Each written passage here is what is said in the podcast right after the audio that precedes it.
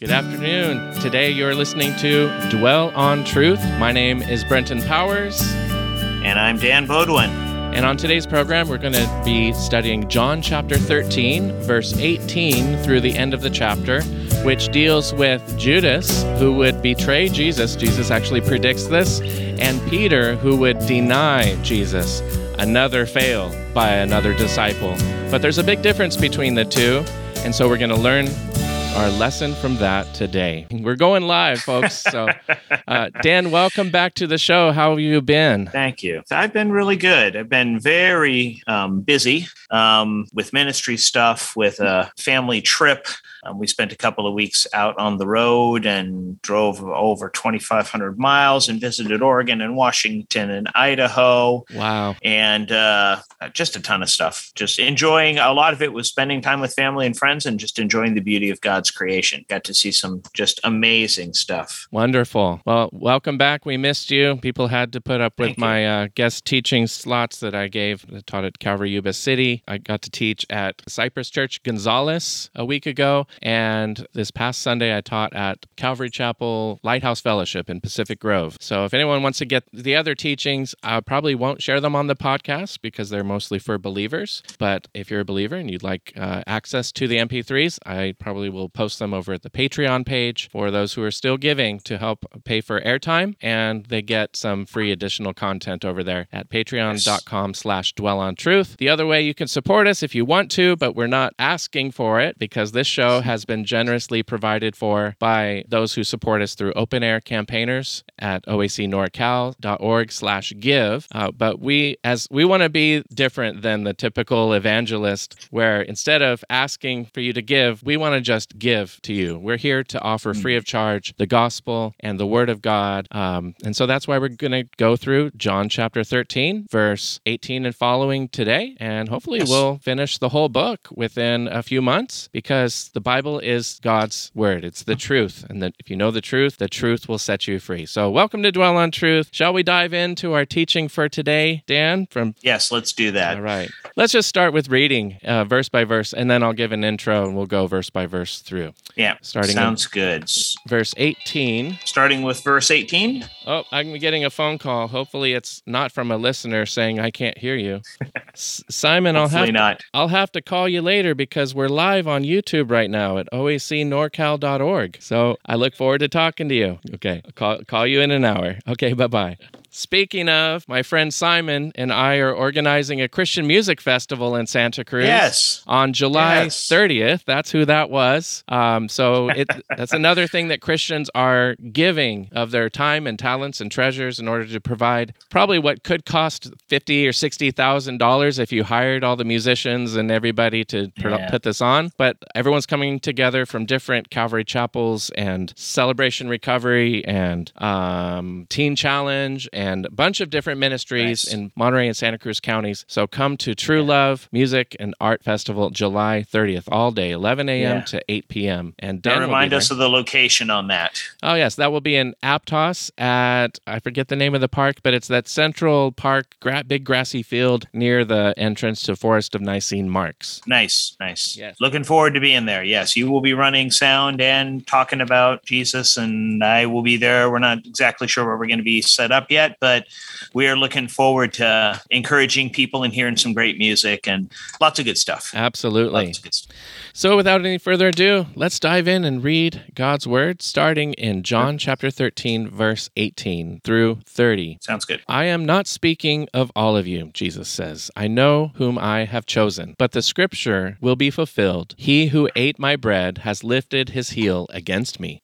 I am telling you this now, before it takes place, that when it does take place, you may believe that I am He. Truly, truly, I say to you, whoever does whoever receives the one I send receives me, and whoever receives me receives the one who sent me. After saying these things, Jesus was troubled in his spirit and testified, Truly, truly, I say to you, one of you will betray me. The disciples looked at one another, uncertain of whom he spoke. One of his disciples, whom Jesus loved, was reclining at table at Jesus' side. Sorry, I was checking my volume. So Simon Peter motioned to him to ask Jesus of whom he was speaking. So that disciple, leaning back against Jesus, said to him, Lord, who is it? Jesus answered, It is he to whom I will give this morsel of bread when I have dipped it. So when he had dipped the morsel, he gave it to Judas, the son of Simon Iscariot. Then, after he had taken the morsel, Satan entered into him. Jesus said to him, What you are going to do, do quickly. Now, no one at the table knew why he had said this to him. Some thought that because Judas had the money bag, Jesus was telling him, Buy what we need for the feast, or that he should give something to the poor. So, after receiving the morsel of bread, he immediately went out, and it was night, a dark and stormy night. There was there's a lot of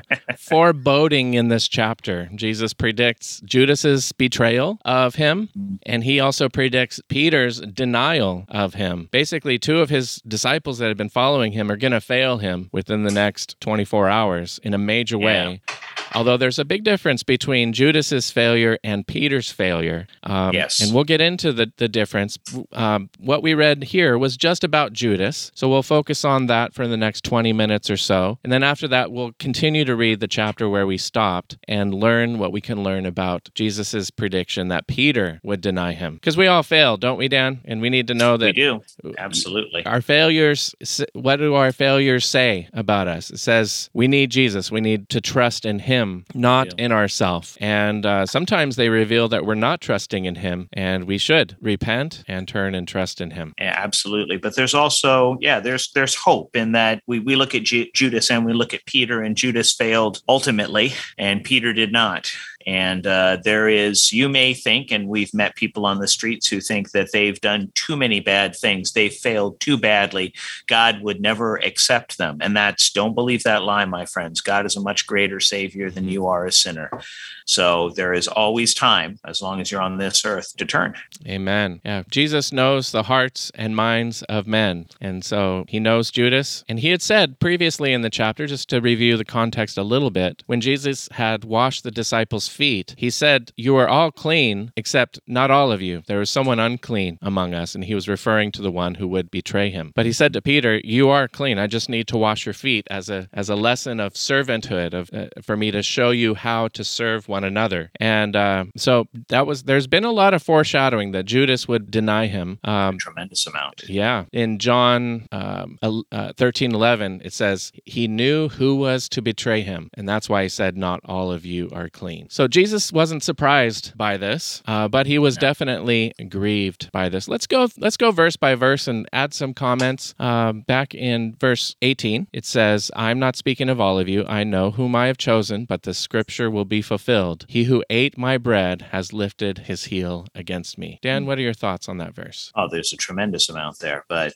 so he was speaking to the disciples. Clearly, all of those were the disciples and those that he had chosen to uh, to be with him. I I, I almost said chosen to follow him. Uh, but it seems clear from the statement that, you know, Jesus, you know, even though Judas had followed him in the short term, he didn't follow him in the long term. And G- Jesus saw that coming. Um, I think it's an indi- indication that that Judas was was not and never had been a true believer. Um, so, and that's that's that's important um, for a lot of reasons. I mean, it's well, we could go into mm-hmm. the, the weeds theologically on that, and I don't want to do that. But one of the things that it does tell us is that, you know, God has a perfect plan for the good and the bad, and he really does turn everything to his to his good and to his glory. So even the betrayal of Judas was something that was important, that was powerful, and that Jesus knew and and used for his purposes. Mm-hmm. And he's he quotes a psalm here, Psalm yes. 41, verse 9, but I'd actually like to read the whole psalm. It's 13 verses. Sure. And Sounds as like a good idea. And it, it happens sometimes that Jesus will say a scripture is fulfilled. And when you're reading the original scripture, it may not come off like a prophecy, but it, it is a prophecy in this sense that David, who wrote uh, this psalm and many other psalms, uh, had been given prophecies that through his seed, one, one of his descendants would uh, inherit the throne throne of David forever and ever. And so David was a type of Jesus. Jesus is the better David, the better king. Where David Yes. failed, Jesus didn't fail. And so there's some parallels here between the life of David, what he really felt, what he went through, and what Jesus went through leading up to the cross. And so this betrayal of someone who is a close friend, what's more painful than that? I mean, you expect betrayal from your enemies, but from a Yeah. friend,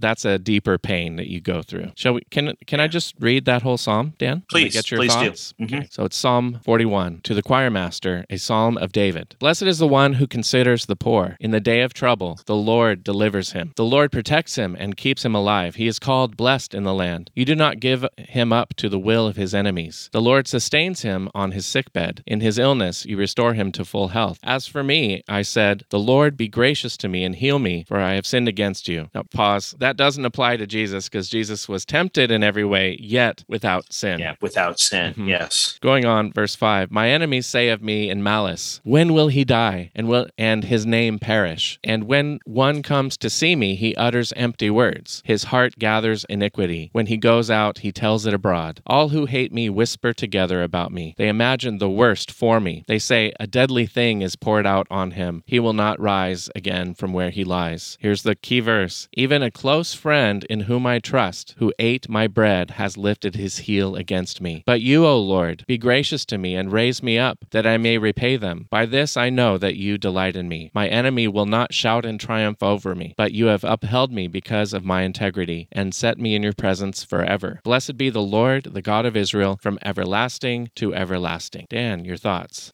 Um, well, it seems like the second half of that chapter is really kind of a picture of the Pharisees and their response to Jesus. And of course, they wanted, you know, they wanted him gone. They wanted him dead. At least the majority of them did.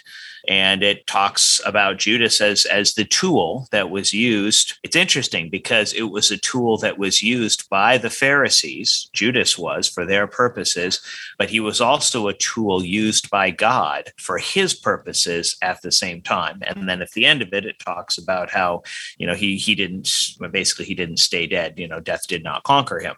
And so it's yeah, it's a neat neat verse. And there were a lot of, uh, correct me if I'm wrong, there are a lot of passages that we see in the Old Testament that are, um, you know, in, in one way, you know, kind of a, a worship or a praise or a, you know, a spiritual song like this. And on one level and on another level, they were prophetic. Or we see prophecy on top of prophecy in, in uh, books like the book of Isaiah, you know, where there was a, a short term fulfillment for the nation of Israel and a long term fulfillment for, for Jesus Christ. It's, it fascinates me the layers of meaning that God put into his word. It's, it's really interesting. Absolutely. And the last time we were together, we went on a long rabbit trail of Jesus in the whole book of Isaiah. and don't get Oh, me yeah. started on the Psalms because there's a lot in Yeah. the Psalms. Oh, so much in the Psalms. So, but Jesus himself quotes a particular verse and says, This is to betray what was spoken of. And then verse 22, we'll move forward, uh, verse 21, rather. Um, after, I'm sorry, I'm skipping several verses. Verse 19, I'm telling you this now before it takes place, that when it does take place, you may believe that I am He. Hmm. Speaks again to that truth of the, the prophetic in the Old Testament and the fulfillment of it by Jesus. Yeah. hmm And that Jesus, Jesus knew. Jesus, you know, knew the, the hearts and thoughts of men and knew exactly what was going to happen. hmm Reminds me of what what the prophets said as well when God was speaking through the Old Testament prophets. He says, "I tell you in advance, so when it happens, you may believe that I am He." And Yes. here on, our, on this radio station, we're speaking. We know not just to Christians, but we're speaking to non-Christians. And so, a lot of them. Yeah. I I would suggest from Jesus's words here is that Jesus wants you to examine the evidence of fulfilled prophecy because that confirms that he is he. And when Jesus said that you may believe that I am, the he could be left out and and, and you can see this as a claim to deity because the name of God is revealed to Moses in uh, Exodus 3:14 I believe. Um, when Moses asked what's your name, he said I am who I am. I am has sent you. So Yes. Jesus is saying, and he said in a previous chapter to the Pharisees, unless you believe that I am or I am He, then you will die in your sins. Um, Yes. so it's a life or death issue. It's essential to believe that Jesus is He. He, he is God in the flesh. Um, and so, do you believe that or do you not? One reason Yeah. we should believe that is fulfilled prophecy. And Jesus gives us two prophecies that are immediately fulfilled Judas betraying him and then Peter denying him. Amen. And he doesn't predict these things just to, to squish us. He predicts it to, to build our faith up. You know, he's not saying Jesus. Um,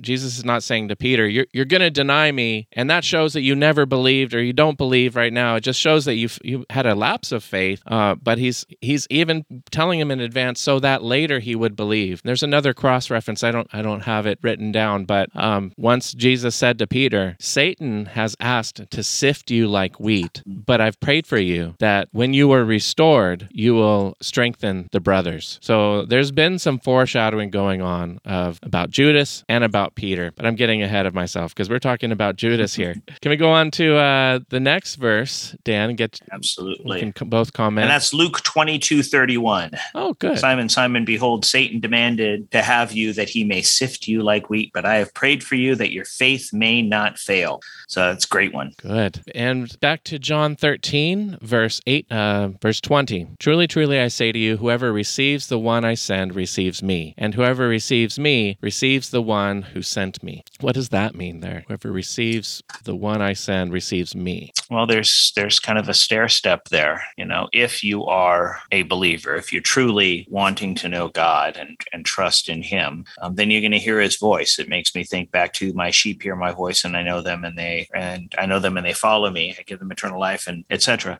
So God's sheep hear His voice, so they will hear His voice through the one that He has sent. You know, Jesus, the Son, and they will also hear His voice through true believers who are sharing His mes- message in truth. Mhm. So there is power in that spoken word um, that and and in really in the whole process of that revelation from father to son to um, to believers through the spirit. So there's really the whole Trinity involved there. Mhm. In this verse, what pops out to me is the word receives four times in one verse. Yes, One verse. yes, and the and he says i the one i send and the one who sent me so the word send or Yes. sent is repeated as well and i just think of the idea of well modern times we're living in where you can order something on amazon amazon sends you something and you receive it they're taking pictures now at your doorstep to show it was delivered whether you received it personally or not. But god sent his own son and his own did not receive him. We read in the very beginning of this whole book. But to those who do receive him to those who believe in his name that's what it means to receive him is to believe in who he is. Believe in his name. Jesus the lord saves. If you receive jesus as he is then you're not just receiving him you're receiving the father who sent him. Yes, uh, yes. what's a little harder for us to understand is whoever receives the one I send receives me. Like, we wouldn't say that this means you have to accept Brenten and Dan to accept Jesus as your Savior. But there is there is a sense in which Jesus sends others in His name to go out and preach the gospel, to make disciples, and at very least, He's applying this to these disciples who would continue to spread the gospel from Jerusalem to Judea, Samaria, the ends of the earth, that the apos- apostolic authority, if you will, if you don't receive the word of the apostles, if you reject, say, the New Testament, then you're rejecting Jesus as well, because they're the ones that he gives authority to. Those are the ones, in fact, the word apostle means sent one. So if you reject the apostles, then you are rejecting Jesus. You can't be a Christian, in other words, and deny the New Testament's authority because No. they were, it was written by the apostles. You can't claim to follow Jesus and reject the New Testament because there are some um, who will reject the New Testament but still say, I believe in Jesus. Yeah. And the Jesus they believe really has nothing to do with reality or God's, you know, revelation of himself. So Yeah. what Jesus is that? And Dan, I'm going to set you up with a softball question. You ready?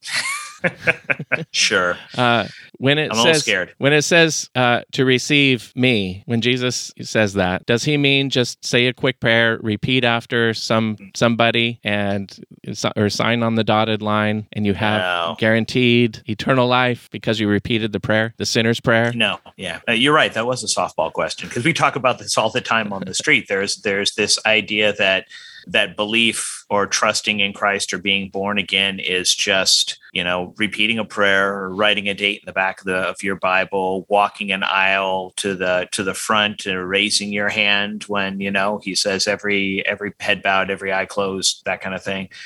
And what makes you a believer in christ is not going through one of those processes um, but a heart that is changed and uh, um, uh, turning from sin and trusting in the Savior, putting the whole weight of your faith, of your trust onto Jesus and His um, His uh, provision um, for for our sin to be paid, for mm-hmm. our salvation. So, it's it's a matter of the heart, not just a matter of words that come out of mm-hmm. our mouth. Yes, I often say it's not a Harry Potter spell. You mm-hmm. know, just repeat the words and then poof, everything's perfect. Doesn't work that yeah. way. There may be words, there may be outward, uh-huh. you know, kneeling, raising your hands, but it's oh, not yeah. it's not the ritual of going forward that saves you. Correct. It's, it's actually receiving Jesus as he is. In, as a simple Lord prayer is all that's necessary. Mm-hmm. I mean, if and I'm not saying if you said a sinner's prayer at some point that that because you used that formula that you're not saved. I'm not saying that at all. That's not the case. All it all it takes is a simple prayer.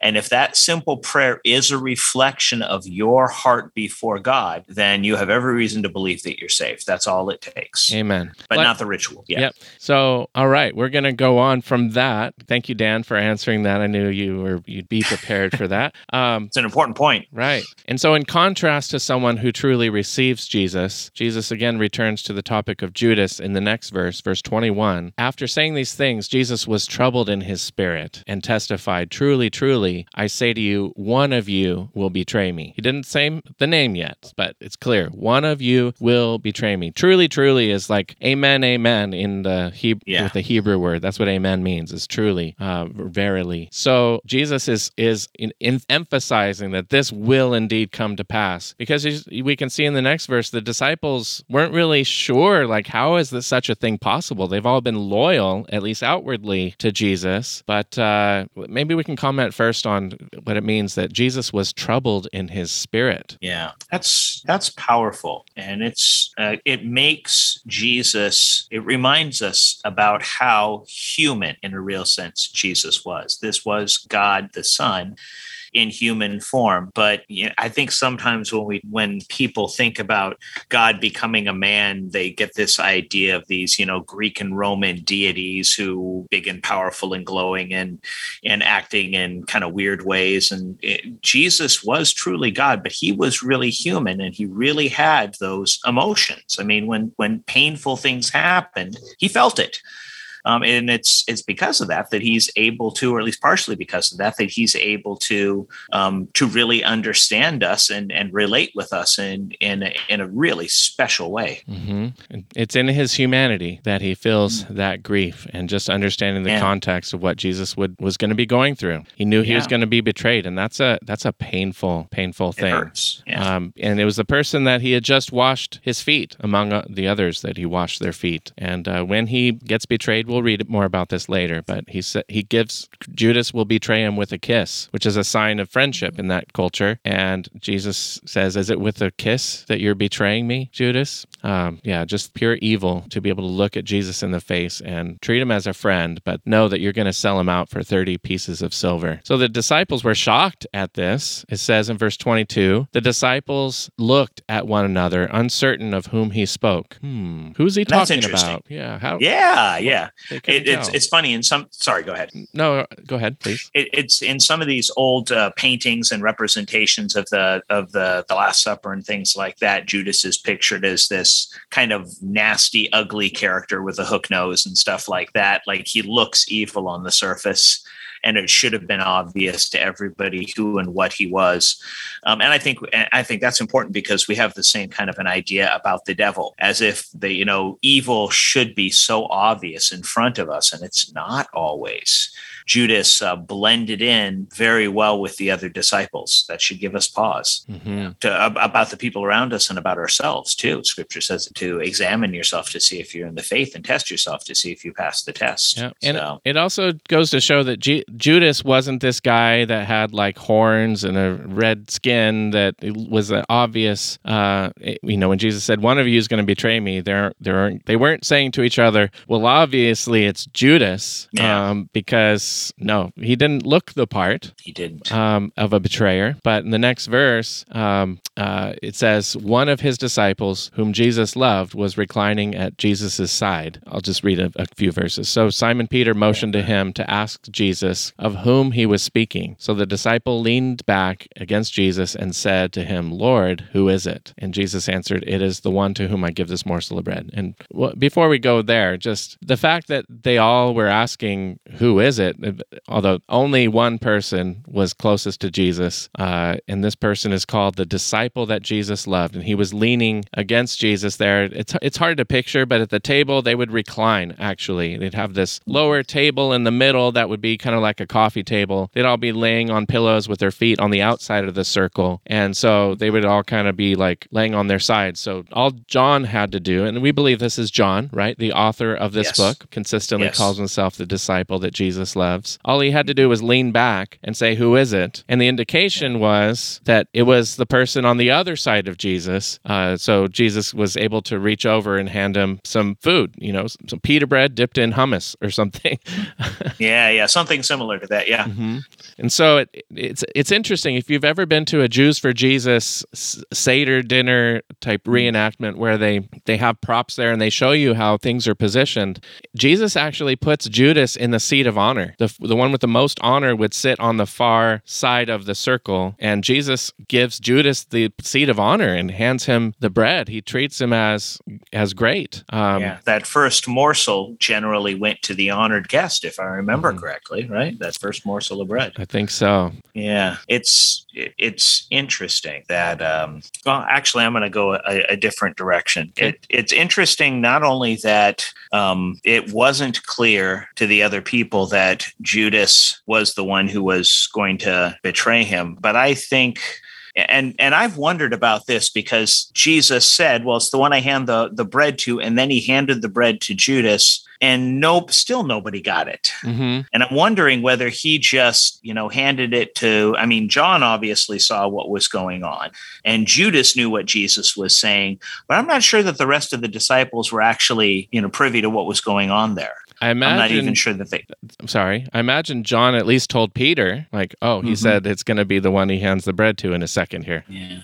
Yeah. He might not have told him until later. Hmm. And it just, it, it just uh, struck me that, you know, it's, it, it might not have been till later because of that. And, and it's interesting how in one, in one gospel, we've got, we've got it from kind of from John's perspective. You know, John hears what Jesus says and sees him interact with Judas. We see another gospel where it records just Judas's side, and then two other gospels where it's not that this interaction isn't mentioned at all. Hmm.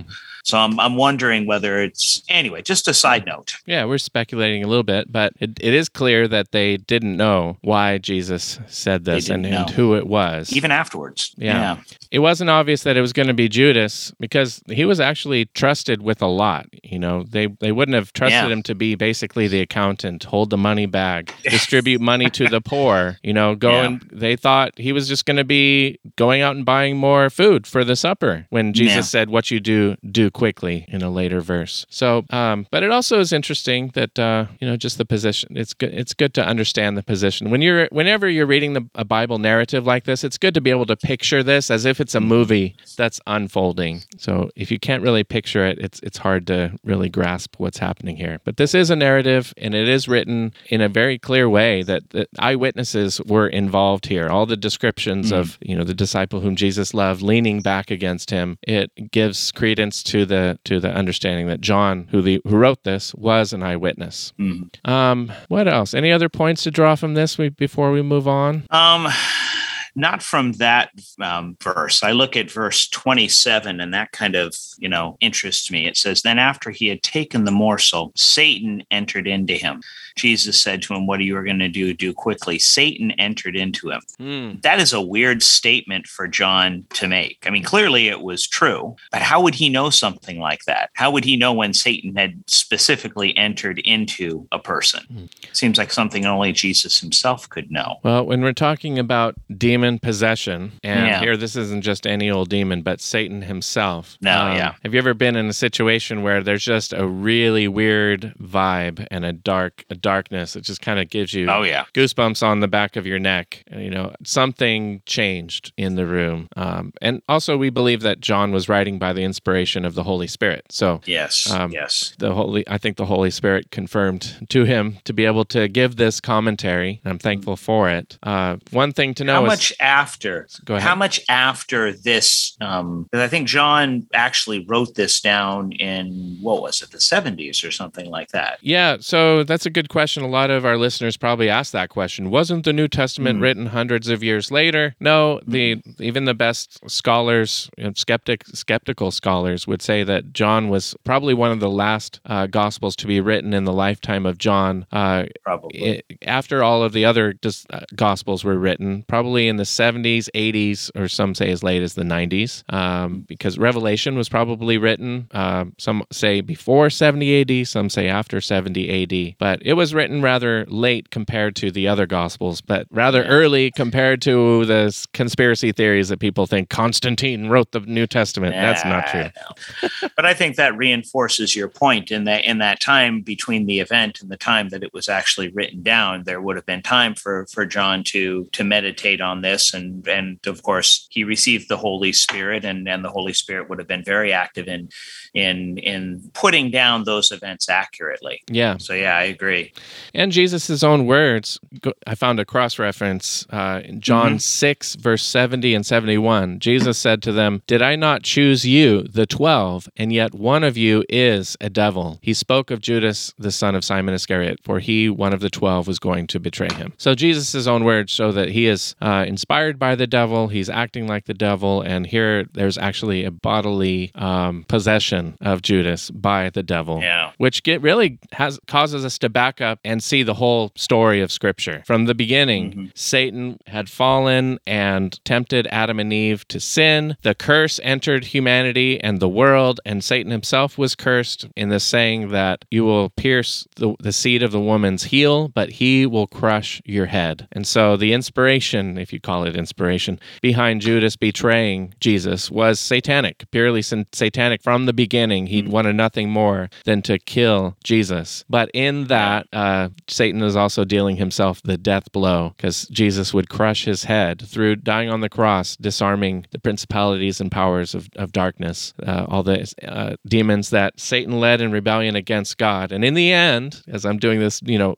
big overview of the Bible, God wins. Yeah. Satan is crushed Yes. and he's cast into the lake of fire, which burns forever and ever and ever. And Jesus has victory. But for the moment, we got to not, you know, make light of what Jesus was going through. His spirit was troubled. His one of his close disciples would betray him, and Judas here was very much at work. And It's an interesting saying what Jesus says, uh, "What you do, do quickly." I made the mistake of saying that to a uh, Christian brother a couple weeks ago who was saying, "I'm going to go and do X, Y, or Z," and we were in the middle of an outreach. He was like, "I'm going to go get something, and I'll be back." And I was like, "Okay." He's like, "Yeah, I just want to make sure I get my, you know, X, Y, or Z." And I was like, "Okay." And he's like, "Well, I'm going to go," and, and I was like, "Okay, what you do, do quickly." I was trying to encourage him to well to, to just go and take care of it. But he's like, I'm not Judas. And I said, I didn't mean that you're a Judas. I was just encouraging you to go ahead. Yep. So be careful how you quote the scripture. Knowing the context, it could be insulting. Yeah, absolutely.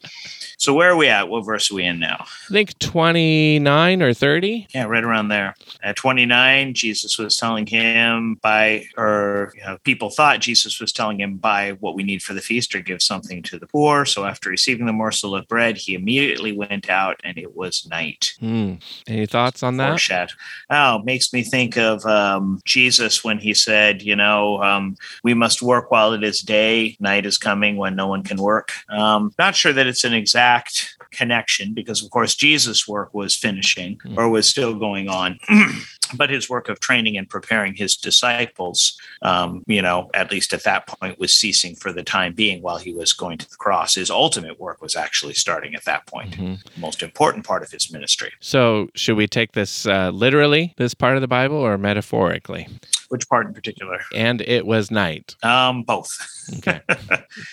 Yeah, Yes. that's, this is a narrative, and so it's telling us the time of day that uh, Mhm. it- they had been already having supper, and we're actually going to be spending quite a few chapters on this night. But it is yeah, also a lot of it, huge portion of the book. Yes, yeah, there's a few more chapters of Jesus spending time with the disciples. But it's at this point that Satan goes out. I mean, Judas goes out, and there's kind of a division here. So it's a good time to pause and reflect before we go into what happened in the room after Judas left. Um, what lessons can we learn from the life of Judas and the fact that he was there with Jesus the whole three plus years of ministry, but that he would betray him? Are there any lessons for today that we can learn? Well, there, there's always the one that we've talked of before, which is examine your motives. Uh, be careful because it's easy. It's easy to be self-deceived. I've heard it said that nobody lies to you as much as you lie to yourself. So we really need to be careful. And I, and at some level, I'm sure that you know Judas was lying to himself. I'm sure he, you know, we don't know what was going on in his heart. We can speculate all over the place Mhm. whether he had good intentions when he started following Jesus or bad intentions when he started following Jesus. Um, but we know at the end that you know the uh, um, money became such an issue to him and status that he was willing to betray the Son of God with a kiss for the price of a slave.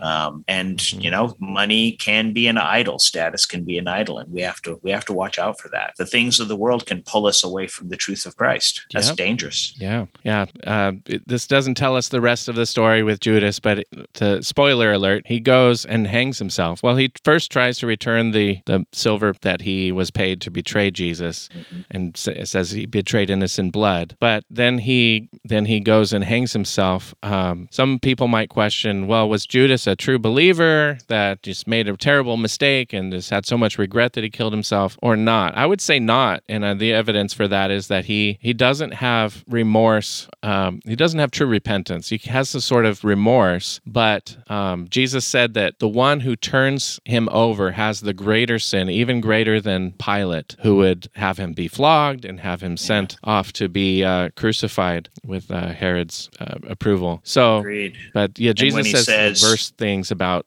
uh, Judas, so I don't think he was ever truly a, a believer. No, if well, I mean, if the if the God the Son says, you know, that you know one of you is a devil, or that it would be better that he had never been born, that seems to me a pretty good indicator. Yeah. And so, Yeah. as it applies to today, we shouldn't be shocked. We could be grieved when we hear of people that we thought were stand-up quality Christians, true Christians. When we when we hear of people abandoning the faith or betraying Jesus, outright denying and blaspheming, um, deconstructing their faith, we shouldn't be surprised that there are Judases today. And Yeah. as believers, if Jesus says, "Those who receive those who I send are receiving me," we should also expect that if Jesus was betrayed, then we will be betrayed because we're followers of Jesus. And when we go Mhm. through that, it hurts. But I think the lesson we should learn is the disciples went on. You know, they didn't say, "Oh, well, there's a hypocrite among us, and so we reject the whole thing." No, know that there are true believers and false believers, and God will show through time.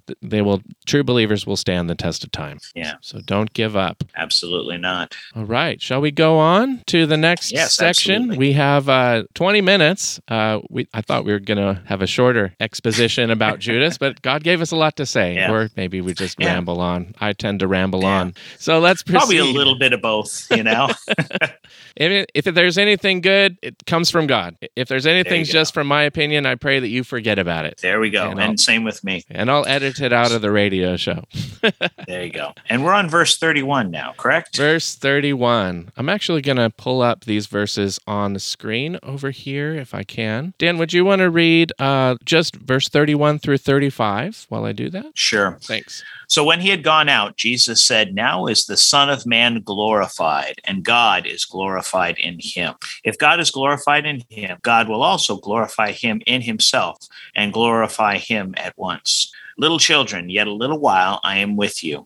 You will seek me. And just as I said to the Jews, so now I also say to you, where I am going, you cannot come. A new commandment I give to you, that you love one another, just as I have loved you. You also are to love one another. By this, all people will know that you are my disciples if you have love for one another. Amen. Amen. So there's a couple of different thoughts here. One is the new commandment. We'll we'll touch on that in a second, in a minute. Uh, Uh, but first, Jesus talks a lot about the the glory. He, this word glorified. It shows up four or five times in a matter of a couple of verses. And so let's talk Yeah. about this. In spite of the heavy heart that Jesus had, that he would be betrayed, Jesus also looked forward to the glory that was in store for him. And that reminds me of Hebrews chapter 12, what it says about this time and how we should look to Jesus as our example, who for the joy set before us, be, for the joy set before him, endured the cross, despising the shame, and is seated at the right hand of the throne of God. And a couple other cross references, Philippians 2:11, and every tongue will confess that Jesus Christ is Lord to the glory of God the Father when he is uh, seated on the throne. And then John 17, 5, Jesus prays, And now, Father, glorify me in your own presence with the glory that I had with you before the world existed. So Jesus Love is not verse. yeah, he's not just first glorified after he ascends to heaven, but he's he returns to his place of glory. And then Matthew 13, 44, the kingdom of heaven is like a treasure hidden in a field, which a man found and covered up. Then in his joy, he goes and sells all he has and buys the field. Long story short, this parable, I believe one interpret valid interpretation is that um, the field is the world, like it says in the same chapter, and Jesus paid the price to redeem the world because in the world was a treasure of people who would believe in him. And the joy set before him was not only returning to glory with the Father, but also mm-hmm. the reward of his suffering, which is the redemption of believers like you and me. And Amen. maybe someone listening on this show, if you put your faith in Christ, you repent of your sins, you're what Jesus died for. You are who Jesus died for as the joy set before him, as the treasure that he purchased with his own blood. And so to me, that's encouraging. How about you, Dan? It is actually, if if it's okay, I've got a little passage about how Jesus Christ was glorified in the cross. Yes. and it's by a, a pastor by the name of J.C. Ryle, and it talks about the different way. Well, let me just read it to you.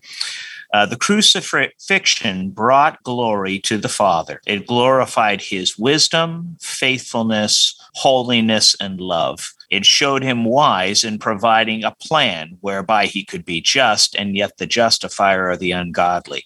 It showed him faithful in keeping his promise that the seed of the woman should bruise the serpent's head. It showed him holy in requiring his law's demands be satisfied by our great substitute. It showed him loving in providing such a mediator, such a redeemer, and such a friend for sinful man as his co equal son. And the crucifixion brought glory to the Son. It glorified his compassion, his patience, and his power. It showed him most compassionate in dying for us, suffering in our stead, allowing himself to be counted sin and a curse for us, and buying our redemption with the price of his own blood. It showed him most patient in not dying the common death of most men, but in willingly submitting to such pains and unknown agonies as no mind can conceive, when with a word he could have summoned his father's angels and be set free. It showed him most powerful in bearing the weight of all the transgressions of the world and vanquishing Satan and despoiling him of his prey. I just found that really encouraging. I mean, it's, it's there's this.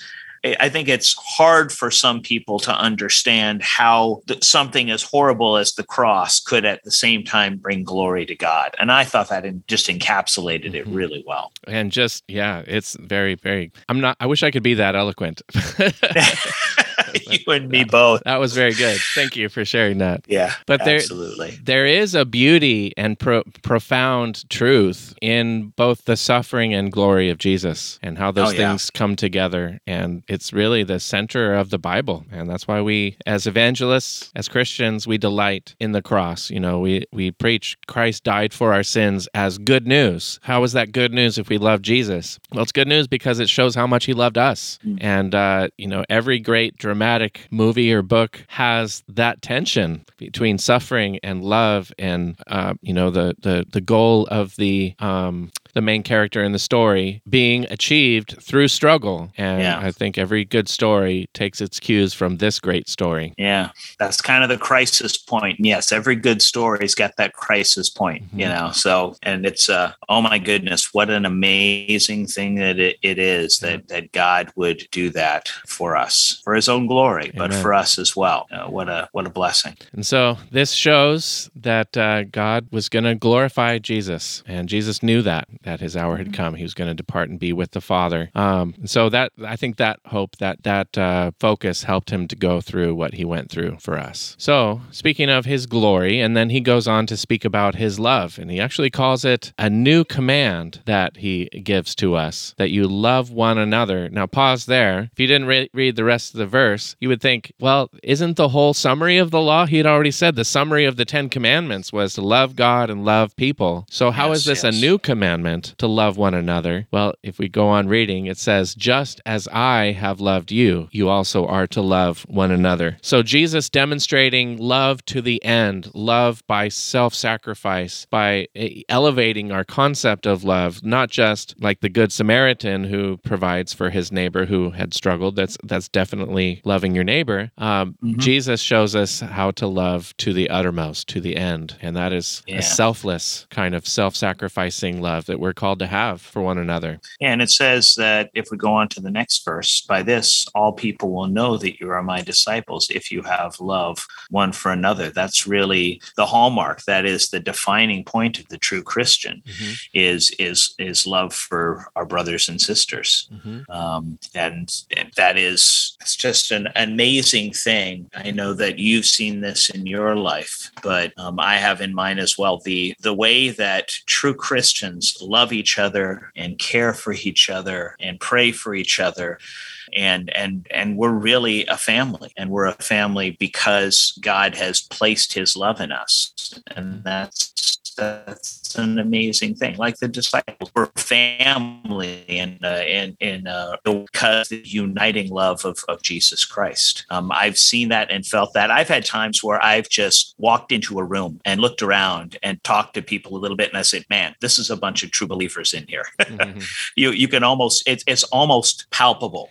Um, you can feel the the the spirit of love through the spirit of God um, when you're around other believers. It's Mhm. something that I don't even know that I can describe in words. Hmm. Amen. Yeah, you can feel it in just the attitude that people have, but also Mhm. the way that Jesus loved us was in action. And Yes. whenever someone gives something self sacrificially where it doesn't have any benefit to them, I think in Hmm. that you see the love of God. And I'd, I'd like to highlight one verse, I mean, one word in that verse is that all will know that you're my disciples. So the, the knowledge that you're a disciple, um, not only for other people to recognize that you're a Christian, uh, but for you to yourself know that you're a Christian. If we're talking about examining your motives, examine your heart, you know, examine are you really saved, make your calling and election sure. This is one of the signs you should see in your own life. Am I loving other people? Yes. Yes. you know and then you can know if you have Christ's kind of love, that's an evidence to you that you are a follower of Jesus. Not just, yeah, I'm trying my best, but I fail to love people with the limited resources that I have. But this is a supernatural love that goes above and beyond what you naturally can produce. A natural man, a non Christian who's just without the Spirit of God in him, doesn't have that capacity to love others as those of us who have received love from God. As the Holy Spirit pours out the love of God in our hearts, it overflows from him.